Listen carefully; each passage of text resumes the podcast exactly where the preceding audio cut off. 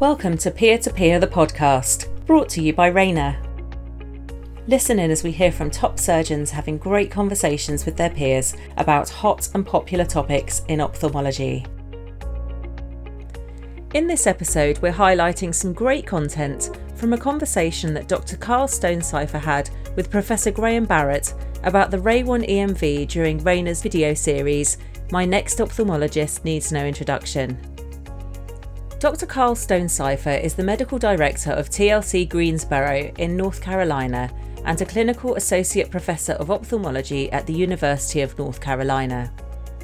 Professor Graham Barrett is a consultant ophthalmologist at the Lions Eye Institute as well as Sir Charles Gairdner Hospital in Perth, Western Australia, and is a clinical professor in the University Department of Ophthalmology of Western Australia. Listen in as Professor Barrett shares his journey developing the RayOne EMV and the Barrett Universal Formula. So now we get into kind of the nitty gritty stuff. So I've kind of talked to a lot of people about the Rayner EMV lens, and I'd really like to just dive into that before we talk a little bit about biometry because I don't think people really understand how the lens works. So can you give us some insight into the Rayner EMV? The concept is to try and get something without losing something very important, which is quality of vision. And uh, we all want presbyopic solutions. We all want to provide our patients not only good unaided distance, but some reading ability. And we know that we can do it, but we know the compromises. And you've got to be very careful about who you put a multifocal in. Um, and even with that care, sometimes there's issues and problems which uh, you know, even require lens explantation, and that's life. Right. And we have alternatives. We have monovision, which uh, works well if you restrict the, the amount, maybe to minus one and a quarter. But of course, you're trading off some spectacle independence.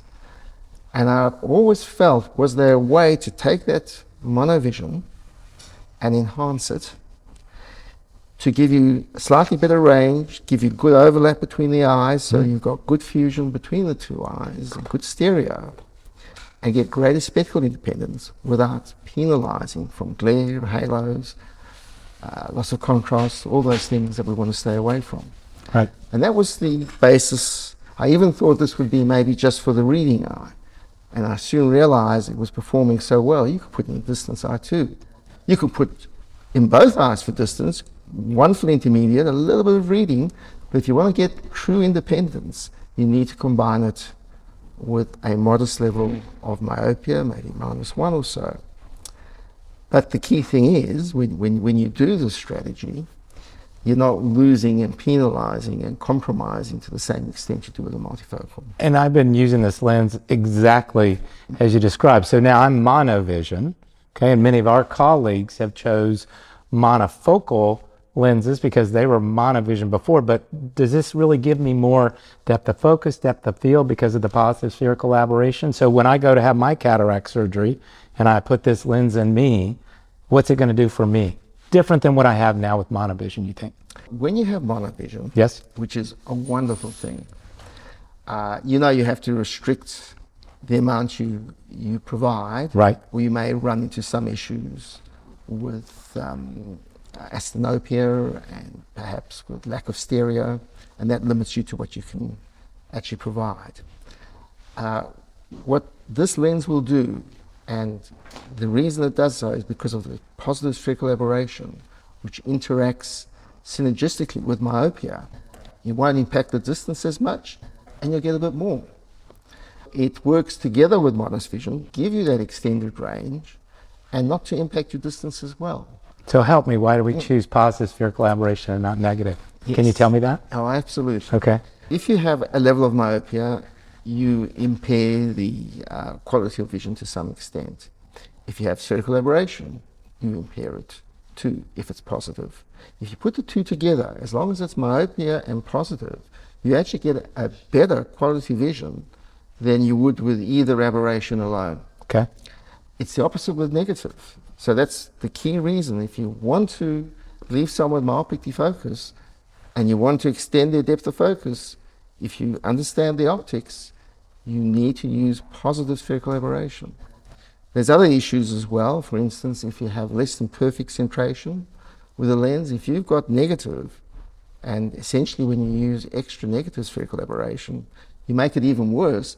Slightest decentration, even minimal, minor, will drop down the MTF, drop down the quality of vision in contrast. This is robust. This is quite tolerant.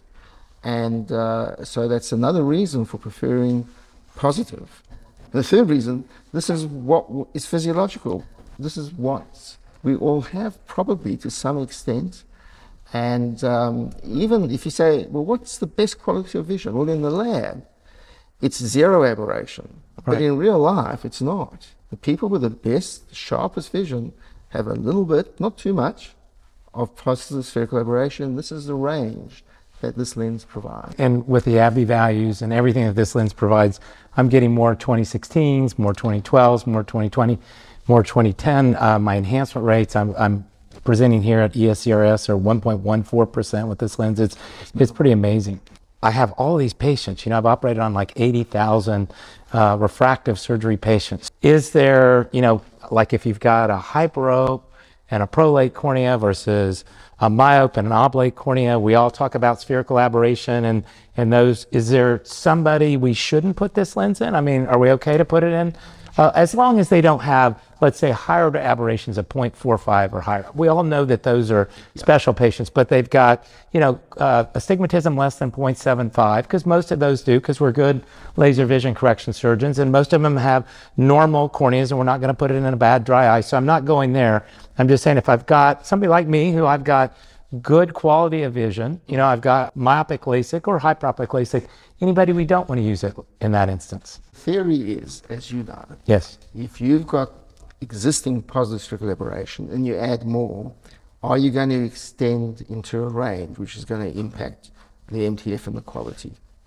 The reality is that with modern LASIK and large ablation zones, the amount of positive that is induced is really small.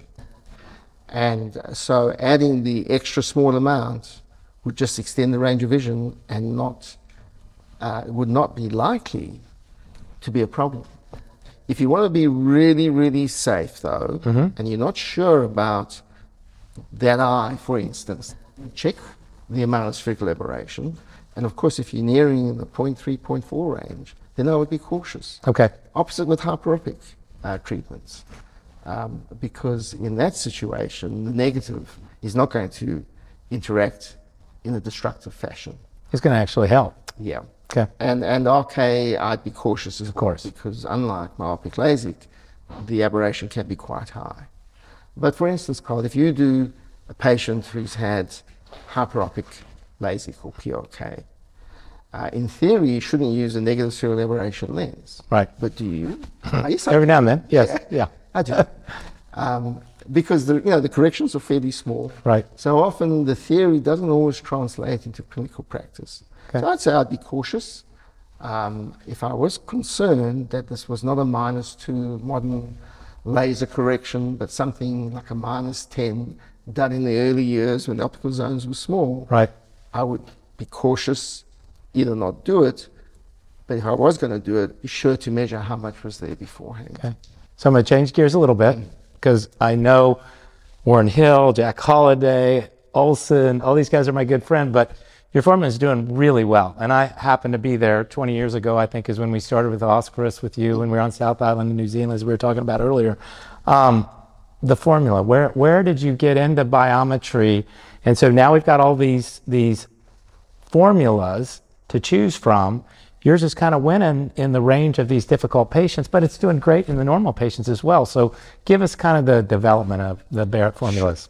It's a fascinating story because it's never been um, my primary focus until recent years. Uh, but it goes back to about 1985, 1986.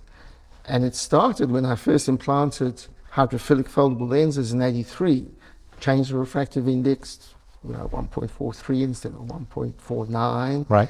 Uh, asymmetrical biconvex, strange haptics.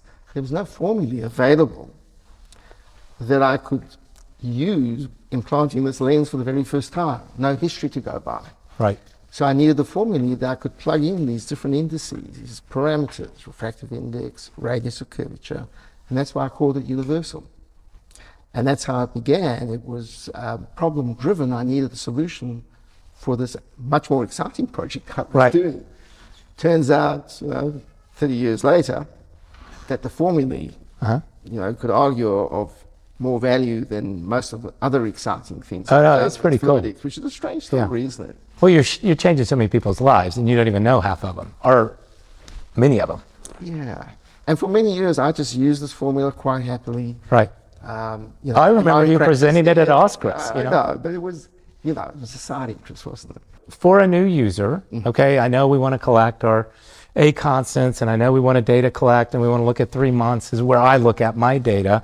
So I want to get into the Rayner EMV. Mm-hmm. You know, I, I want the perfect patient. You know, for me, it's less than three quarters of a diopter cylinder, although we can fix that, you know, if we need to. But who's your first patient's going to be? I'm a new user. I, I don't think the restrictions that we are usually associated with using multifocals apply at all. I agree. And so I'd be happy to put it in, I can't say anyone. Right. Almost anyone. Right. So there's no specific things I would say, you know, is this personality correct? Is this person easygoing? You don't need that. If they've got a cataract, Right. okay, and you want to make them see better, you can use this lens. And I've got a lot of athletes, you know, a lot of special forces in the in the realm we're in, and these are people that maybe I've done laser vision correction on before, and and it, it's performing well at night. It's performing well during the day. They're getting the vision that they had before.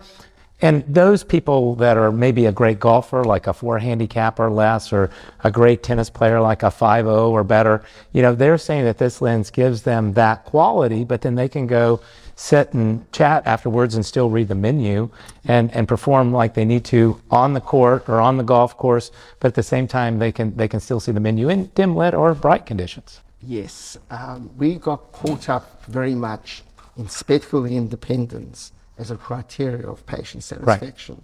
And I think there was pretty much a blind pathway. Yeah. And we're coming to realize, and we realize with modest monovision, we're realizing with EDF as well, that yes, they do not want to be totally dependent. But having to put specs on occasionally if it's tiny print, but doing their day-to-day menu and you know, casual reading and their phone particularly, Right. that's the criteria of satisfaction.